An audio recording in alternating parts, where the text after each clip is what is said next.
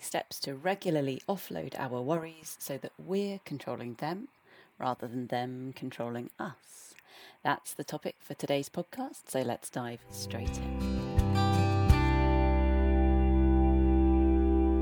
When we don't offload our worries, they tend to toxify and they will decide their own moment to surface. And so, regular intentional offloading can help to kind of keep this at bay. So, we're going to just every now and then try and remove some of these worries from that boiling cauldron inside us so that they don't erupt like a volcano at some point when we don't wish. Um, it's it's a really good practice to get into, but it can be a bit difficult to know exactly how to offload your worries if it's not something you are used to doing. But most of us will benefit from it, um, particularly those of us who um, work with or care for children and carry quite a lot of um, emotional concerns with us as we take on those loving, caring roles. So, in today's podcast, I'm going to share a few ideas for you and how you could think about offloading your worries. And it's not about doing all of these. As always, it's about having a think about whether any of these resonate for you, whether any of these feel like something that you might like to give a go. And of course, make each of these ideas your own. So, the first idea is uh, wash your hands of worries. And the idea of this is that it doesn't have to necessarily be washing your hands, but you pick an activity that you do regularly that can kind of feel almost symbolic. Um, so, it might be washing your hands and watching the water go down the plug hole. Or for me, it's often in the summer in particular, watering my plants in the evening and thinking of the water as it leaves the hose or the watering can. Um, and it's about imagining your worries actually leaving, pouring away, going down the plug hole, and actually thinking of it in that way as we get to the end of the day, just allowing them to drain away. So, water going down the sink is a really powerful one, water coming out of a hose. But you might have other ideas um, that you could use there. It's just about allowing them to wash away, picking a symbolic activity that you can use to watch those worries just go away, clean them away, allow them to be let go. The next idea is to journal. Um, so you can journal in lots of different ways. Traditional pen and paper is one that many people are a real fan of. If that's not something that you would enjoy um, or something you found difficult to keep up with, then other methods might include making voice recordings, uh, creating a vlog. You might make it a private one. Um, video recordings equally are good. You can get um, uh, sort of directed journals where you answer questions rather than having to free write. Or you could do really simple journaling where at the end of the day you just answer similar questions that you give yourself each day. You might just give it a ranking from one to 10 or keep it super simple. So, different ways of doing it, but essentially having a means that you regularly engage with at the beginning or the end of the day um, where where you can work out any worries that you have and have the opportunity just to create something that's really just for yourself. There is lots of evidence about the powerful benefits of journaling. The difficult thing is to create a habit of it. So some people absolutely swear by it, others find it really hard to get into. As with any habit, it's hard to break once we have it, so it can be worth persevering with trying to create that habit. And steps to try to create that can include trying to couple it with something else that you're already doing. Um, so having a prompt in your normal day. So it might be when I brush my teeth, I will journal straight afterwards, for example. And also, we can do what we call temptation bundling, which is to make this a really pleasant activity for yourself. So you might not necessarily enjoy the process of journaling in its own right right away, but perhaps this is a time where you carve out a little bit of time and space for yourself and you listen to your favorite music or you enjoy a favorite snack at the same time. So we give ourselves a treat, a reward essentially for engaging in that activity. Next, you can try talking to someone, talk to a partner, um, talk to a friend, talk to a colleague, talk to a pet. so Mork here is fantastic. If uh, if I've got worries that I don't particularly want to share with uh, with a colleague or with my husband or with a, another person who might respond, really, um, Mork's very very good listener. She doesn't tend to give me advice. Uh, she doesn't tell me what to do. She doesn't have an opinion on it. She just listens, which is great.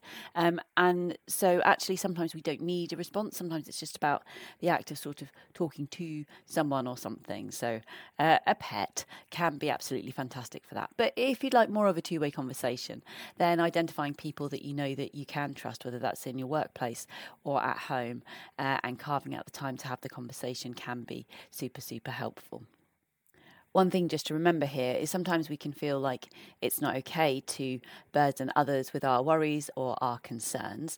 Um, but actually, what would you feel like if a friend said to you, "Yeah, I'm really struggling at the moment. Would you mind if, if we had a, had a chat? Just want to sort of talk some things through." Actually, you'd probably be really, really up for it and really want to help them. Um, we need to be aware when we have these kinds of conversations that the person we're talking to, or if we're doing the listening, we can't necessarily change anything. Sometimes it's just literally about someone having the opportunity to air something. And you might actually want to tell the person that you're offloading to that you're not looking for them to fix this. You just really, really need to talk about it. Um, and being explicit in that can be helpful because it can sometimes be a little frustrating when someone tries to give you quick fixes when perhaps there aren't really any and you just need the chance to kind of say this stuff out loud whether we're talking to another person or whether we're talking to a pet or whether we're talking to a journal, just the opportunity to get this stuff out of our head and begin to untangle it a little bit can sometimes mean that new ways forwards begin to present themselves and we start to do some problem solving. They might not come right away, um, but actually over time, just giving ourselves the time and space to think about this away from the problem and when we're perhaps in a slightly calmer state, so more access to our thinking, speaking, problem solving skills, um, can mean that we're more able to move forward forwards with issues that might have seemed intractable previously. The next idea, four of five, is forgive and let it go. So, this is about the fact that some days will be really hard, but particularly when we're working with or caring for children, it's really important that every day is a fresh start and we allow them and us to start again and to create a new story and for this to have the potential to be a good one. If we hold on to all of the anger, angst, sadness, any other tricky, challenging things that might have happened in a day from day to day to day, then this is cumulative and it snowballs and nobody ever stands a chance really of having a good day at all. And so a good practice can be at the end of the day just practicing forgiveness, just letting things go. And this could couple with some of the other things. So that idea of like washing the worries away, we can be going, okay, it's okay. We're going to let it go. We're going to forgive. But the act of actually proactively forgiving, and we might do that out loud, we might do that in writing, we might communicate it with the person we're forgiving, or we just might mentally do this for ourselves and say, right, I'm going to forgive that child for what's happened today, or I'm going to forgive myself. Perhaps we acted in a way that wasn't quite optimal, wasn't quite our best selves, and we're beating ourselves up about it. We also need to forgive ourselves. Tomorrow is a new day. Let's focus our energies on having a really good, positive, proactive day tomorrow rather than expending those energies on constantly looking back on what went wrong today. So, forgiving others, forgiving ourselves and letting it go. Imagine it like those balloons or um, the seeds on a dandelion clock, just dispersing. Just allow those things to go, let them go. And tomorrow we start again. Idea five is work out to work it out. See what we did there. Um, this is taking the idea that sometimes we can get really sort of worked up and wound up with lots and lots of kind of anxious or angry energy with the stuff that's built up inside us over the course of a day. Um, and we really need to kind of physically offload that in order that we can get to a point of rest and respite. Um, so, my options here would normally be to go for a walk or to go for a climb uh, and to actually physically work that out. Might also go for a run, something that just kind of gets it out. But it's about what works for you, but something physical essentially that might get your heart rate going a little bit. Um, ideally, something that you quite enjoy doing, but really anything where you are physically active, where you're kind of physically engaged.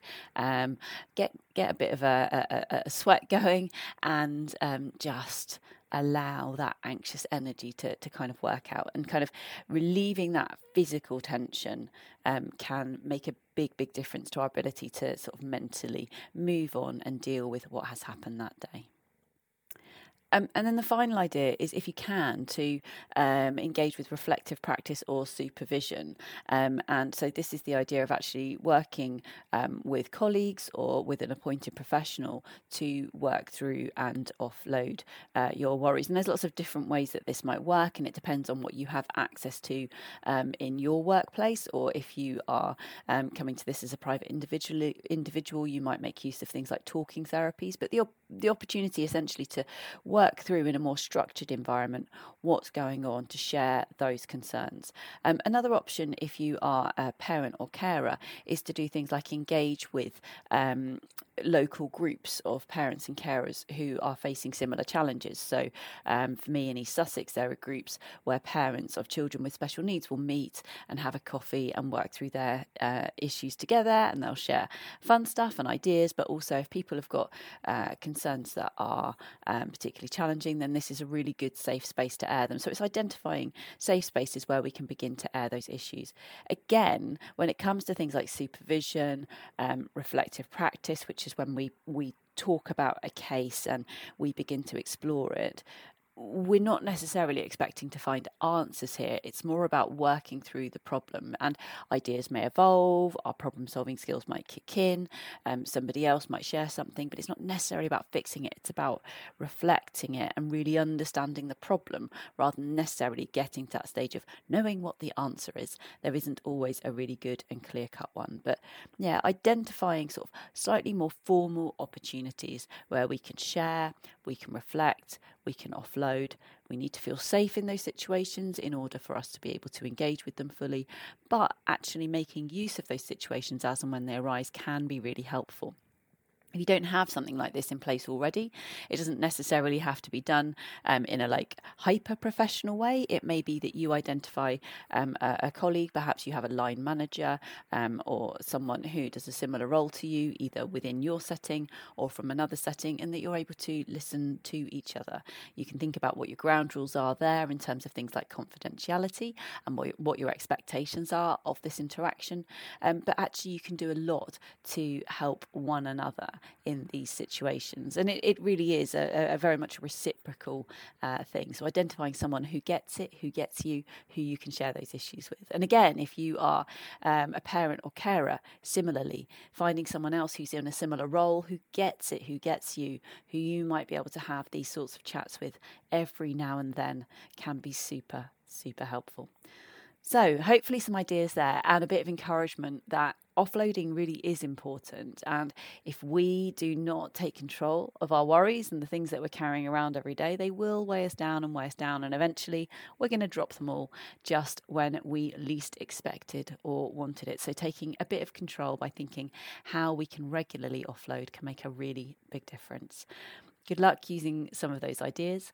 Um, if you would like to support my work, the easiest way to do it, the best way to do it, is to share what I'm doing. Please uh, share links on your social media or on your email or by word of mouth. Let people know what I'm doing.